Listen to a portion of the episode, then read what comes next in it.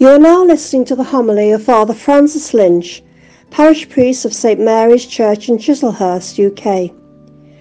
This service is provided by the Lectio Divina team, part of the LOV Verbum Dei ministry, who invite you all to share this reflection and their love for the Word of God. The Gospel is the good news of salvation for mankind. That salvation is only through Jesus Christ, as Peter said, Lord, to whom shall we go? You alone have the words of eternal life.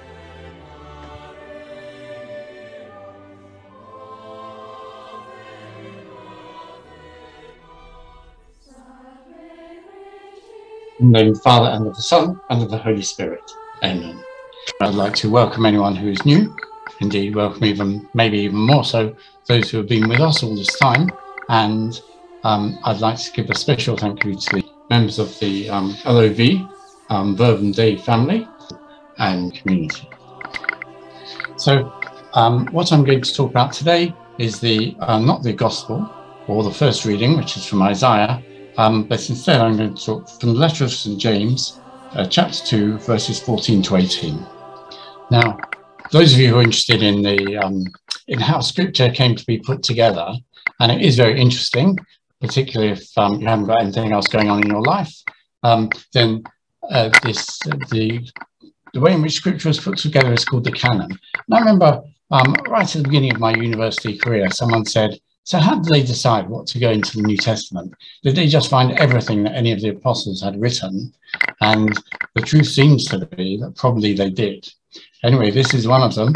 And um, there are one or two things where the question where whether it should be in scripture is a bit disputed, or at least was in the early days. And one of the big disputed ones was the book of Revelation or the Apocalypse everyone was quite happy with that all the way through until 500 years ago. And then Luther, who was redesigning the Bible, translating the Bible, redesigning it, and choosing another canon, he didn't like this. And he thought of leaving the letter of St. James out of the Bible. And um, if he had done that, probably the Protestant Bible would not have had it. And probably it would never be read in Anglican, Methodist, Baptist, or non-Catholic circles, apart from Catholics, of course, and the Orthodox. What was it he didn't like about it? And what he didn't like was just the thing that we're reading today. And I'll just read it out to you. Take the case, my brothers. This is St. James talking, or the Holy Spirit talking through St. James. Um, take, take the case, my brothers, of someone who has never done a single good act, but claims he has faith. Will that faith save him? If one of the brothers or one of the sisters is in need of clothes and has not enough food to live on, and one of you says to them, I wish you well, keep yourself warm and eat plenty without giving them these bare necessities, then what good is that?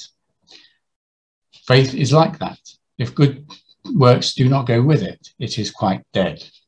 And he said, he goes on to say, um, You say you have faith, and I have good deeds. I'll prove to you I have faith by showing you my good deeds now prove to me that you have good, you have faith without any good deeds to show.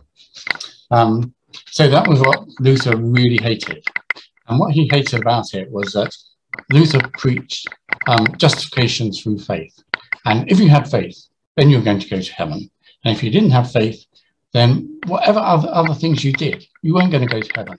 You could be you could be good, kind, considerate. You could fulfill all the commandments. But if you didn't have faith, it was worthless in the eyes of in the eyes of Luther. Um, and sadly for him, St. James, or the Holy Spirit writing through St. James, contradicted this fairly clearly in this epistle. So he wanted to leave it out.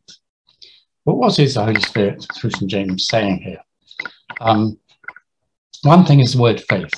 Um, it wasn't written in English, it was written in Greek, and the, the Greek word for faith is pistos, uh, which doesn't help us very much in normal life. But um, many people sort of think that faith means what you say in the creed. So you say, I believe in one God, the Father Almighty. I believe in Jesus Christ, his only Son. And we have a, a list of things that we say, we believe. As Christians, we believe this. We, this is where we stand. Um, and that is the ordinary use of the word faith in English. I'd say it's probably the ordinary use. But it's not the only use, and it's not. It doesn't encompass the whole of the Greek word, and the Greek word of faith means as well as I believe this, and I will stand by it, and I will say this is what I believe. As well as that, um, the Greek word also means um, trust. And so I believe in these words, I believe in this statement, but I also trust in the person who's saying it. I, I believe in God also means, it does mean I believe in God, the Father Almighty, one God, um, but it also means I trust God. I'm going to put all my life in his hands. Um, if necessary, I will leave all else to chance, all else, uh, I'm going to leave it in the hands of God. And this is one as um, another meaning or the extended meaning of the word faith. Um, but St. James is saying, uh, St. James is not questioning that you need that faith. You need to depend on God. Um, the faith is what inspires you to do good works. And St. James is saying, but the only way you know you have faith is if you do good works. If you do good things in your life, that is how um, that you know that you've got faith. And it seems reasonable enough because we find it very easy to convince ourselves that we have many good qualities that maybe don't show themselves very clearly in what we do and say and in our lives. And so it's quite reasonable for someone, um, if you're discussing your life with someone, for them to say, yeah, you say you say you like this, but you know, what, what's the proof? What are you doing? How is this changing your life in any way? And St. St. James is saying, we have to have good works. We have to do the things that God asks us to do, tells us to do, commands us to do, inspires us to do. We have to do those things. And it's only by that that we know that we've got faith.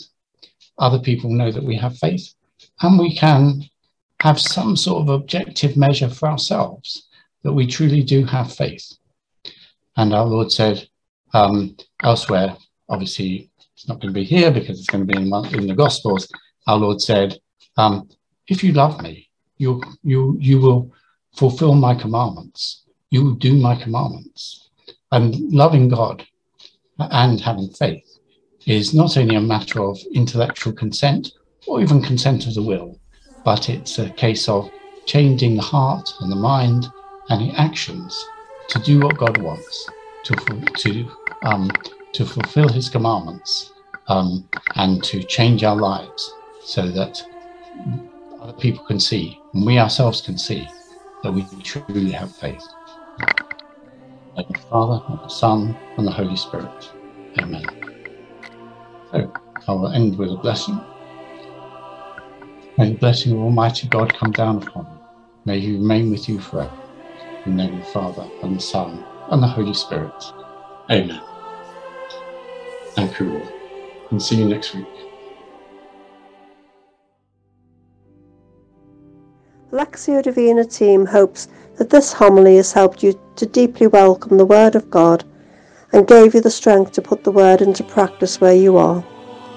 You can send us your prayer intentions by emailing them to us using the following email address lov underscore verbum dei B-E-R-B-U-M-D-E-I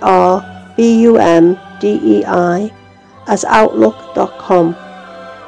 The Wednesday prayer group gathering at 6.30pm UK time and Father McGowan will pray particularly for these prayer intentions. If this homily has enlightened or touched you in any way, please share it with your relatives, friends, community and on your social media. Have a blessed week.